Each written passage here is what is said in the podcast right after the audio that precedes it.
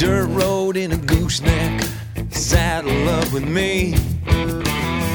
Dry land in God's country, crops far as I can see. The headlights on both ends of my day. This country life is for me.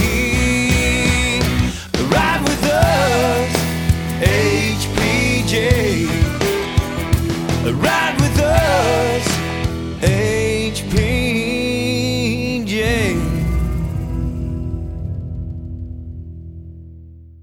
Well, welcome, folks, to HPJ Talk, the podcast from High Plains Journal, bringing the ag news and commentary of the week to you.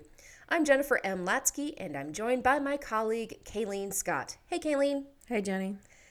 Well, this week, our podcast is truly out of this world. Okay. We are excited. This thing has been in the works for a couple of, well, about a month or so now. We are just tickled to have astronaut Air Force Colonel Nick Hague on the show today to talk about his journey from a farm near Hoxie all the way to the International Space Station and back. That was pretty cool, wasn't it, Kayleen? Yeah, it was pretty neat. So Kayleen's you're not a space nut. No. I mean, but you went to school at Hutch, JUCO, so you have seen the Cosmosphere and have been there, right? Yeah, they took us to the Cosmosphere when we were in grade school. Yeah, see, there you go. There's just so many astronauts that are from Kansas, and I think it's mostly because of our motto, Ad Astra per Aspera, to the stars through difficulty. Maybe so. So what do you think from our interview? You think the boys will be inspired or excited to hear from this guy? I know a lot of what he talked about is a little bit of high thinking above some elementary school age, but what do the boys think about astronauts? Oh, I told them about the interview, and they both thought it was pretty cool last night. They're all about cowboys right now, so it was a little bit for them to, pay attention that I was talking to an astronaut yesterday. Well, that's okay. At some point in time, though, they'll have the space units in their science and in their history classes and that sort of thing. I think my love for it goes all the way back to fourth grade. That was the year at Chapman that our science teacher and and the other teacher that taught history, they would do space units. And so mostly that's where we learned about the Gemini program, the Apollo program, the race to the moon, all of that. We got to build rockets, and it was just, I don't know, I have not an engineering bone in my body. Neither do I. If they had relied on me to get to the moon, we'd still be trying to figure out how to figure out a gantry, okay? But there's just something about knowing that there have been humans that have walked on the moon, and we put them there. So it's just fascinating. It's really cool. So a lot of what he did on the International Space Station was getting us ready to go to the moon and then on to Mars. Mm-hmm. Would you go to Mars or to the moon? If there was like a tourist visa to go to the moon, would you? Maybe the moon, but I don't know about Mars. There's just too many things that can go wrong. Yeah. I would go to the moon definitely for sure. Just because, man, can you imagine that ride?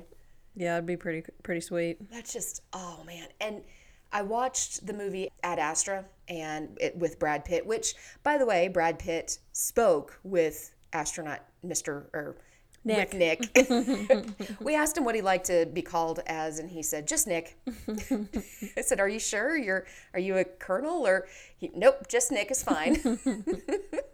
So we talked with Nick. He had spoken while he was on the space station with Brad Pitt for the movie. And I just thought I had to ask him, how cool was that?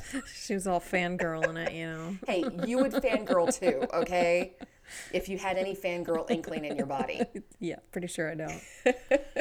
But what he was doing on the International Space Station, what they're all those experiments sound like they're silly and frivolous, but they're really part of how to get us to the moon again, how to get us all the way to Mars, how to have interstellar travel.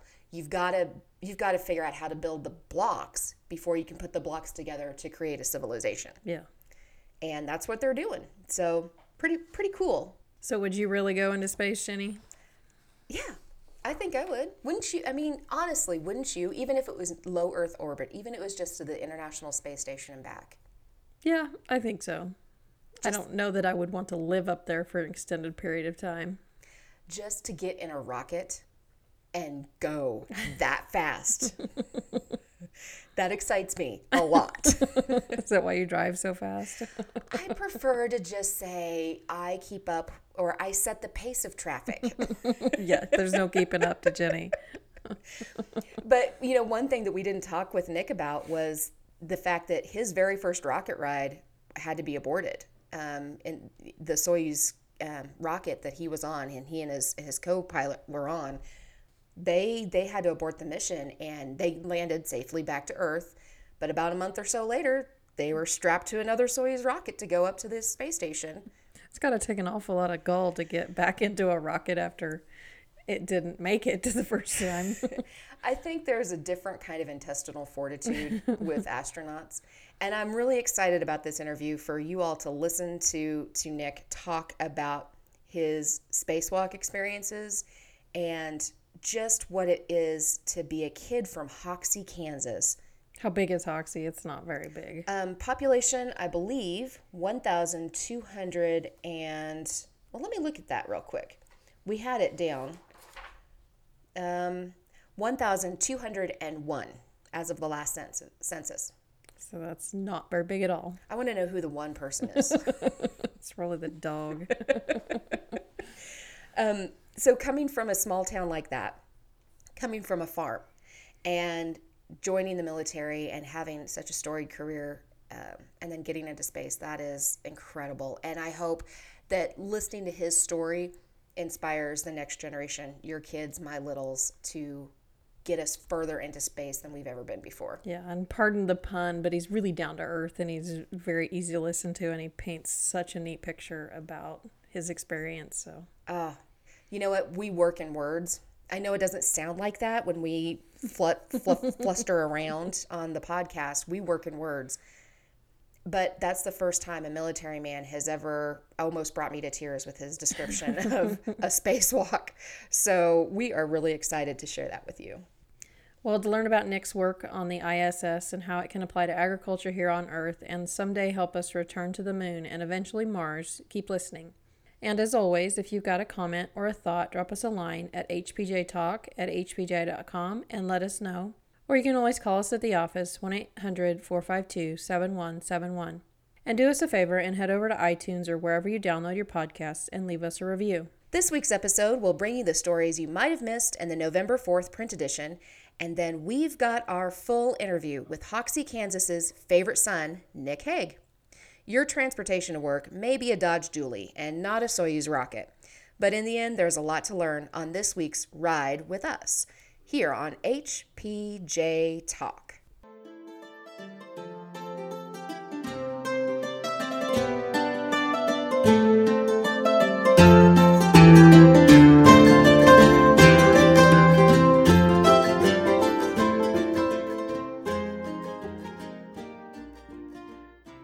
This week, field editor Lacey Newland brings us the cow-calf issue cover story, The A Bar Ranch Multitasks for Maximum Return. She interviews Mike and Martha Armitage of Claremore, Oklahoma, who not only run a 4,000-head cow herd, but also the quarter horse operation and operate a livestock marketing company, Armitage Livestock. Inside, Jenny has a story on warning signs abound in today's farm economy. A report from the October 22nd Farm Foundation Forum webinar that featured economic experts from the American Farm Bureau Federation, FAPRI at the University of Missouri, and Mississippi State Department of Ag Economics. Then on our editorial page, Jenny, you have an editorial this week, Farmers Don't Need Neil Young Preaching to Them. You take the celebrities of Farm Aid to task over how they pit organic versus conventional farming against each other, but ignore larger issues that face all farmers. See More Clearly talks about celebrating life in the Capitol, and editor Dave Bergmeyer has a book review of The Garlic Papers. If you have a response to something you've read or heard, or there's a local topic that you want to bring to the attention of our readers and listeners, please write to us at journal@hpj.com or hpjtalk@hpj.com or call us at 1-800-452-7171. We want to hear from you. Attend Soil Health U in Salina, Kansas, January 22nd and 23rd. Farmers and ranchers will learn how to sustainably maximize profit from every acre of land. This two-day trade show features an ag producer panel, breakout sessions, and keynote speakers like Ray Archuleta and Lance Gunderson. Early bird tickets are available now through November 18th for $75. Register at SoilHealthU.net, sponsored by High Plains Journal. Again, 22nd and 23rd, Salina, Kansas. Register online at SoilHealthU.net.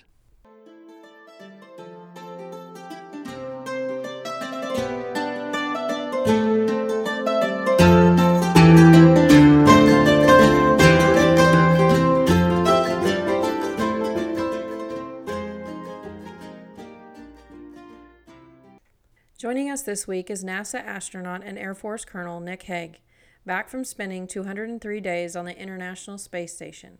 Nick grew up on a farm near Hoxie, Kansas, population 1,201, and true to his Kansas roots, he made it to the stars through difficulty. That's saying it mildly, Kayleen. Hague's first flight into space ever was forced to abort when the rocket booster on the Soyuz rocket malfunctioned. Fortunately, he and his crewmate, Alexei Ovchinin, landed safely, and he was back on another Soyuz ride in June. While on the ISS, he worked on research projects that will help humans fly beyond low Earth orbit, back to the moon someday, and then all the way to Mars. Welcome to the podcast, Colonel Hague. Nick, thank you for taking time from your duties at NASA to speak with us about your amazing experience in space. Well, it's a pleasure to be with both of you today to chat about it. It is funny, taking time from the duties. It's one of those things where after landing, I landed a little over a month ago, and a lot of people think that the mission stops once you hit the ground, and actually the mission keeps rolling for another solid 6 months. Part of that is collecting a lot of the data on me for the experiments that I'm a part of, but a huge part of that is doing what we're doing right now, which is telling the story of what we do on the space station and why people should care about it. Why is it so important what we're doing up there? Well, to start off with, let's just talk about exactly what you were doing up in space on the International Space Station. It looks like you had some very practical applications for experiments that'll get humanity back to the moon, and eventually to Mars. And I don't know about you, Kayleen, but I'm kind of a nerd about this type of thing. If there was a commuter flight to Mars today, I'd sign up. I just think that this is amazing. And there's some experiments you did up there. Maybe talk about what those experiments were and what are the practical applications for them, either down here on Earth or what they're going to do in further space travel. Yeah, absolutely. It is a super exciting time to be involved with space exploration. The announcement of going back to the moon in 5 years as part of the Artemis program has really infused a lot of energy. And, we've got a lot of work we need to do between now and then to figure out all the systems that are necessary to make that mission successful. And more importantly, to make it sustainable so that we can push on to Mars with what we learn at the moon. So things that we do, the space station is this national laboratory that's circling the globe every 90 minutes. We're up there about 250 miles above the surface of the Earth, and the unique thing that we have up there is we are able to live in a microgravity environment, meaning that everything is falling together. So when you see us on TV, it looks like everything is floating. Mm-hmm. And that really helps us take away this dominant effect of gravity that drives everything around us here on the ground, and it lets us see the world around us as well as ourselves, the universe around us and ourselves at a more nuanced detail. And so some of those ways are just how our bodies function. That's going to be something that's going to be super critical to understanding how to go further into space, is how our bodies function in microgravity. And as we start to learn more and more about how our bodies function up there, we learn more about their fundamental nature, and that helps us produce better drugs, better treatments. It helps us understand different diseases better. We while I was up there, I worked on, you know, over the course of 7 months up there, you work on about 250 to 300 different experiments. So we touch on everything from figuring out new materials to help make it possible to be more efficient. One of the examples is fiber optic production. So being able to stretch a piece of glass up there it's a unique environment, and we can potentially create fiber optics that are far better and cheaper to produce up there than they are on the ground. And that'll help spread, you know, high bandwidth communications across the nation at an even better rate. We look at how to produce rubbers that are more resilient, so that we could, you know, potentially manufacture tires on the ground to increase their life, as well as increase fuel efficiency of all the cars on the roads. And, you know, that helps our planet by reducing the amount of fuel that we have to burn to move cars around. So there's those practical applications. There's also the applications for the human body.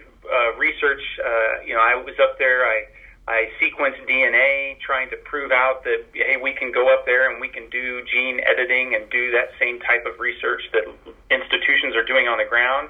You know, we're paving the way to be able to do that type of research up there as well.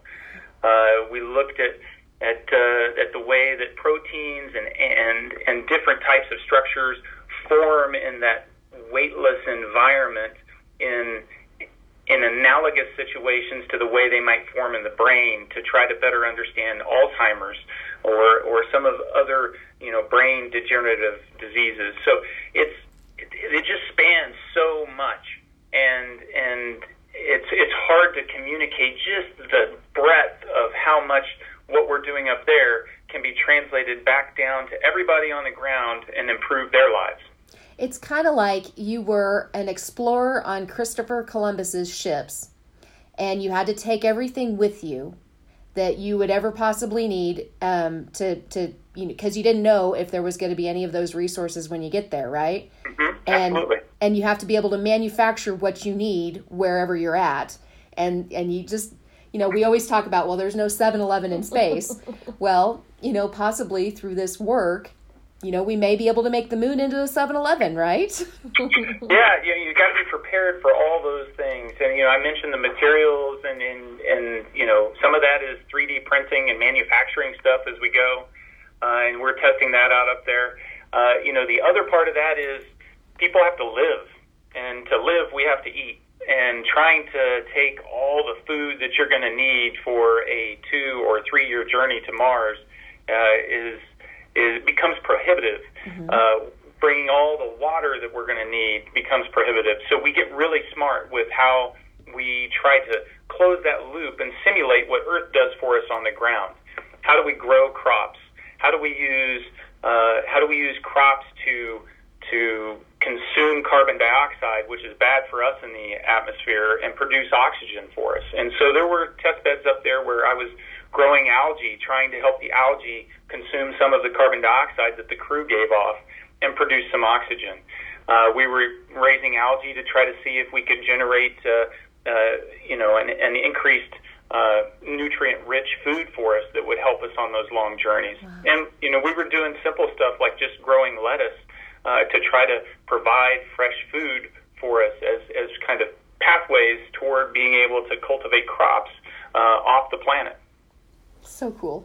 Yeah, that was going to be my question, you know, because obviously we're a farm publication, and there's people and neighbors back home that are farmers, and you grew up on a farm. Mm-hmm. And I think, you know, you're being from a small town with a little population, and you made it to NASA, and you made it to the International Space Station. How did you prepare for these sort of challenges that you faced in your career this far? Yeah, it's I've told the story a few times. I don't think I can say it enough. I think growing up in, you know, rural Kansas in a small town afforded me so many opportunities to be able to try so many different things going through school. You know, being able to do multiple sports and be part of several clubs and just get that diversity of experience, as well as just the you know, the roll up the sleeves and hard work ethic that I think that gets instilled in the youth that grow up in rural America. You know the value of hard work, and you know that you know, things in life aren't going to come easy, and so you work hard to achieve what you want to achieve. And you know, I think that to, you know, my parents and the way they raised me, but I also, you know, I have to thank the, you know, the environment that I grew up in. And there's something special about growing up in a small town in Kansas. So, Nick, I grew up at Chapman. I went to school at Chapman, and we are famously the home of astronaut Joe Engle. And I remember walking past his photo every single day going to school of him and his spacesuit, and thinking, if he could do it, I could do it. So it's got to be something kind of pretty special. I bet you class reunions are never going to be the same for you again. No, I doubt they will. It's you know, it's a privilege to have the opportunity to be able to do something like this and experience what it's like to live and work in space. But it is very difficult for me to comprehend how that's going to inspire other people. You know, I was just doing the job that they asked me to do up there. So I'm tickled and I'm honored that, you know, maybe there's some kid out there that's going to read my story or listen to my story, and they're going to be inspired to just chase their dreams and run them down with a passion. Yep. Well, now, so living on the International Space Station, conducting extravehicular activities, I guess they could be extracurricular, I don't know, but spacewalks. Okay, how did you mentally prepare, and how was the wow moment? Was it everything you imagined as a kid or even as an adult? Yeah, it is something spectacular, and I'm going to spend the rest of my life trying to grab the right words to express what it was like to live up there and to be able to do a spacewalk and what that felt like. We train a ton, so I started 6 years ago doing spacewalk training here at NASA in our big our pool that's got a space station underwater. We do all kinds of system training, so we know the tools and we know the spacesuit, and so I felt very familiar and very comfortable with that. It is the like you said, the wow factor of peeking out the hatch the first time it's open and looking down and seeing the Earth glide by underneath you, and being able to, you know, make out snow-topped mountain ranges as they, you know, kind of just slowly walk by the station as you're working along, or seeing just brilliant reds that come out of the African deserts, or just fields of crops as far as you can see, you know, spread across the Midwest of the U.S. It's amazing to be able to take that all in, you know, while I'm out there doing maintenance activities, and just the mind trying to comprehend, you know, here I am doing a job that on the ground would be deemed pretty routine, and yet I'm flying through the sky at 17,000 miles an hour, and there's the Earth 250 miles below me, and all of a sudden the sun pops up over the horizon, and you can just feel the heat, and then it drops down below the horizon 45 minutes later, and then you can feel the cold, and see the stars, and it's just the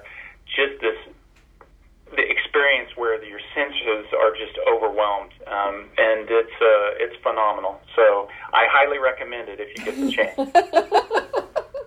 Well, I tell you what, if you guys ever decide to take ag journalists up in space, I'll volunteer. All right, write your name down.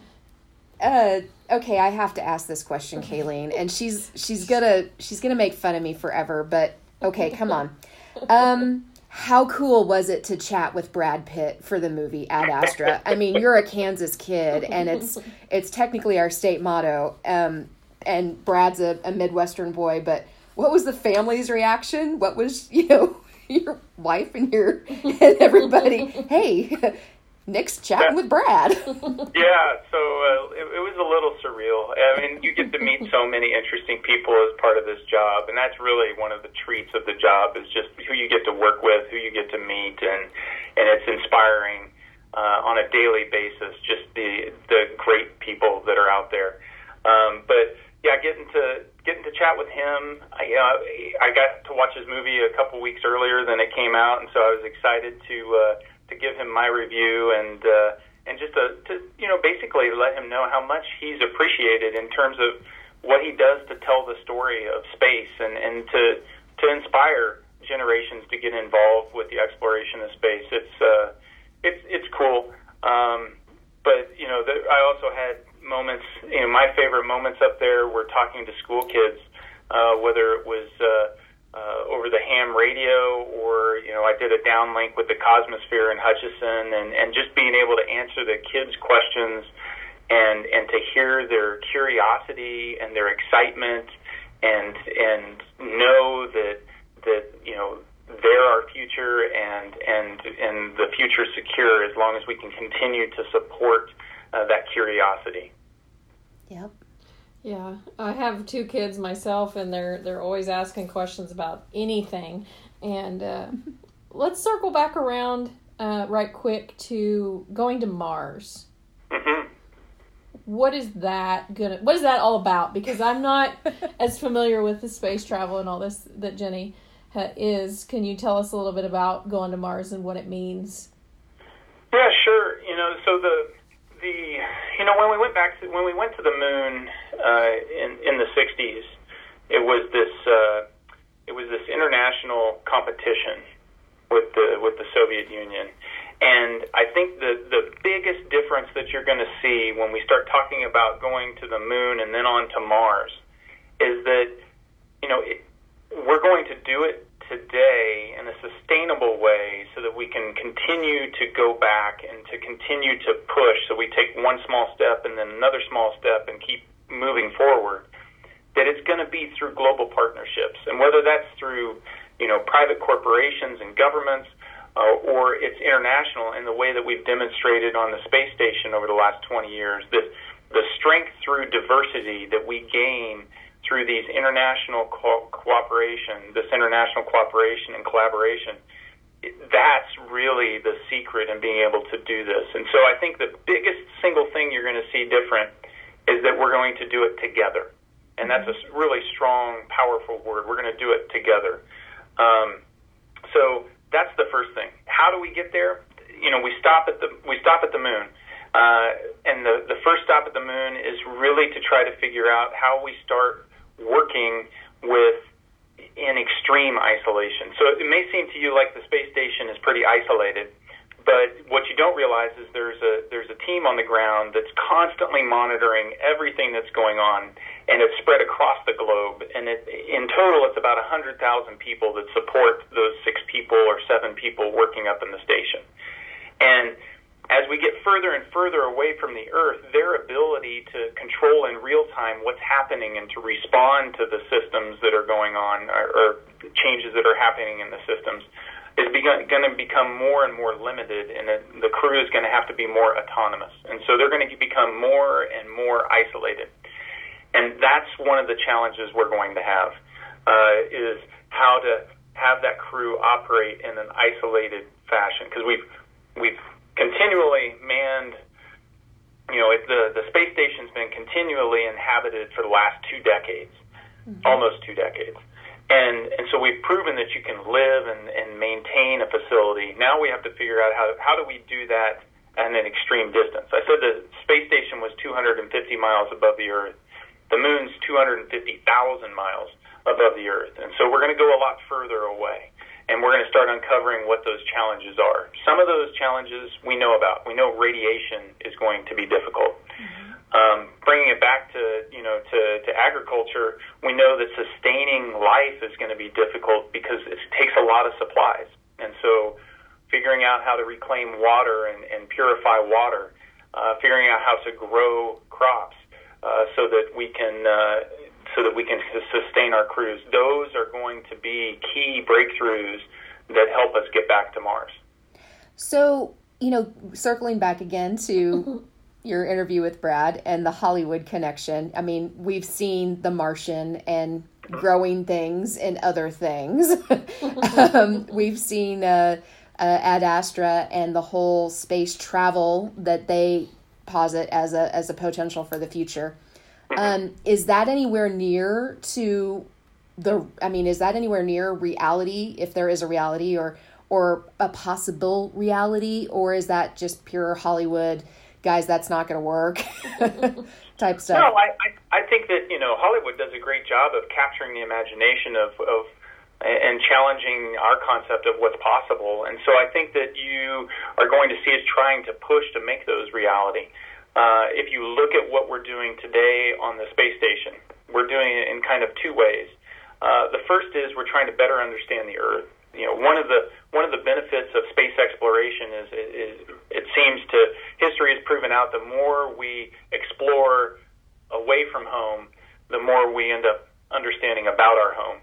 And so right now the station is using photographs. You know, we're taking photographs from space of crops on the ground below, trying to help evaluate the health. You know, what's the biomass content in the fields? How can we help farmers be smarter about how they're, you know, what they're putting on their crops and how much water it's required so that we can increase yields and make them more profitable? All of those technologies, all of that is going to help us inform how we need to cultivate crops on another planet.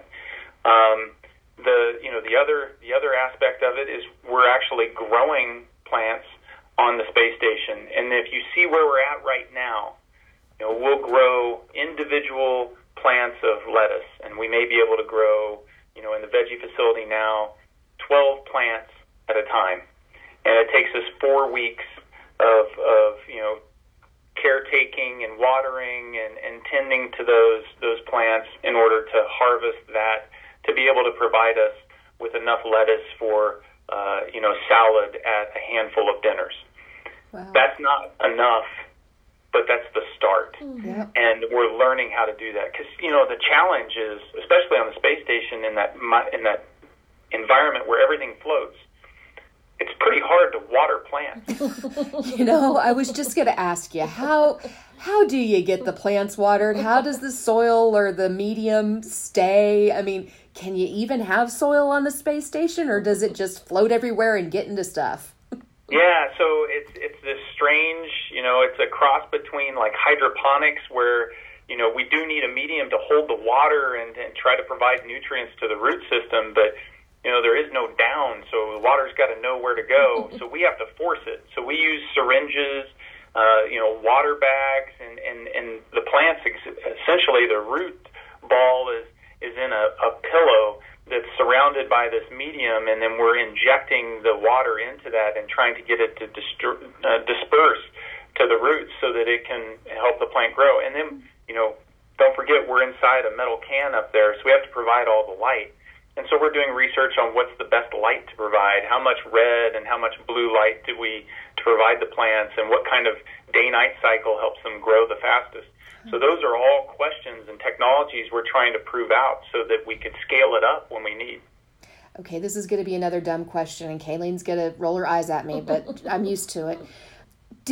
Do the plants know which way's up when they're growing in a you know, zero gravity environment? I know that sounds really silly, but I've always kind of wondered. No, you know, that's not a silly question. It's a lot of those fundamental questions that we're trying to answer up there. And so, you know, the water doesn't know which way is down, so the plant doesn't have any way to know which way is down or up, or it's going to the water where it can find it, and it's going to the light where it can find it. And so we end up creating this artificial environment where the pillow is essentially the ground, and that's where all the nutrients and water are located, and then we put lights directly above it. And so the plant looks just like, you know, any leafy green that you would see on the ground as we're growing it up there. But you know, just like me, when I flipped upside down on the space station, I couldn't tell that I was upside down. There's no sense of direction. How does it feel to be back on the ground? Well, there is no place like home. You wouldn't be a full Kansan if you didn't say that. I got to say it's the toughest part about the whole journey is the separation from the family. Mm-hmm. And it's just getting back to my wife and the boys and being able to be dad at home again has been a lot of fun. And it just makes the absence makes the heart grow fonder is an understatement. Being up there, getting the perspective of the earth below, everything that has ever existed for humanity, it's all right there below you, and you get to see it kind of glide by on a 24-hour clock, and to know that it just, for me, it brought what is important in life into just sharp clarity, and the family is at the center of that, but that's nothing different than what I grew up learning about family in rural Kansas. Yep. What do you have any advice for kids that are in FFA or 4-H or even your own kids about this being their future? We do a lot of talking to youth groups that want to have careers in agriculture that may not be production. There's so many ways technology can do that. You're an example of one way that you can actually apply technology and not be in production agriculture, so to speak. So yep. What would you say to those kids? Absolutely. So my advice is to kids out there as they're, starting in school and they're trying to figure out what they want to do in life is really universal. Whether you want to get involved with space or agriculture or where they overlap and you want to do agriculture and space, which is a growing area, you just need to find what you're passionate about and just, it's not going to be easy.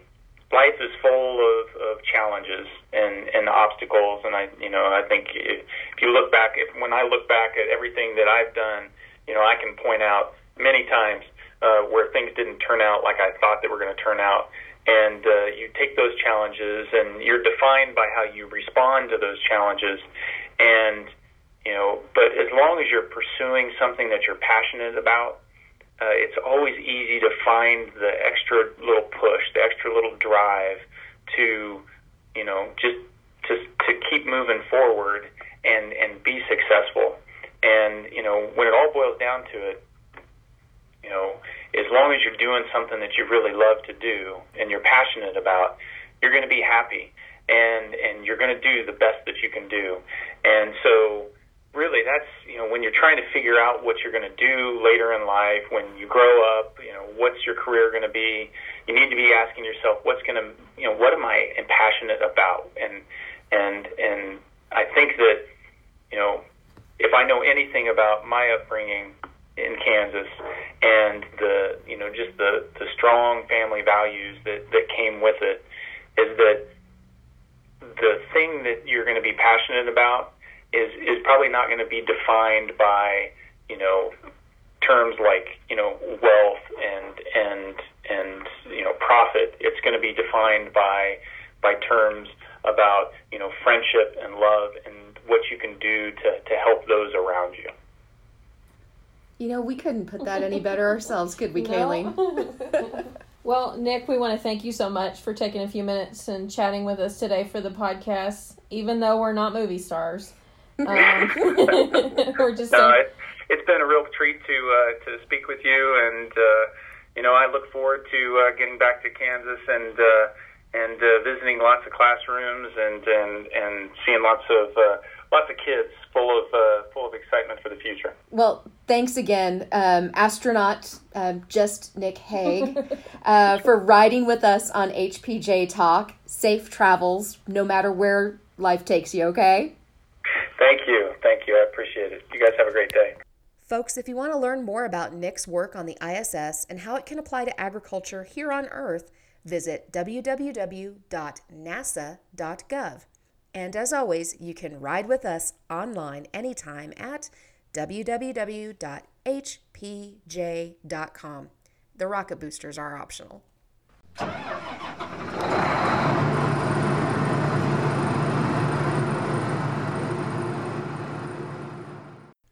grain market prices from Dodge City's Pride Ag Resources on October 29th.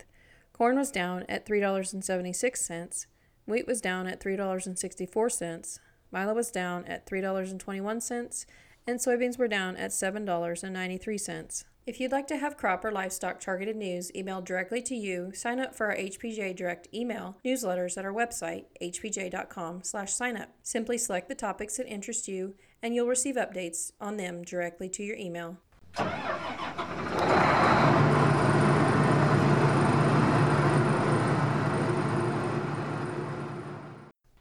Next week's print issue of High Plains Journal is our ag marketing issue with a story by Jenny. Be sure to watch for that in your mailboxes November 11th and look for additional content online anytime at www.hpj.com. Remember, you can subscribe for free to this podcast at hpj.com/podcasts. You can also find us on places like iTunes, Google Play, or wherever you download podcasts. Follow us on Twitter and Facebook at HPJ Talk for news and commentary throughout the week. We're also on Instagram. And you can always drop us a line at our email, hpjtalk@hpj.com. Thanks again for riding along with us, folks, as we bring ag news and commentary to you. And remember, as Dodge City's favorite lawman Wyatt Earp once said, fast is fine, but accuracy is everything. We'll see you on the trail. This has been a production of High Plains Journal, all rights reserved. Dirt road in a gooseneck, saddle up with me. Dry land in God's country, crops far as I can see. The headlights on both ends of my day.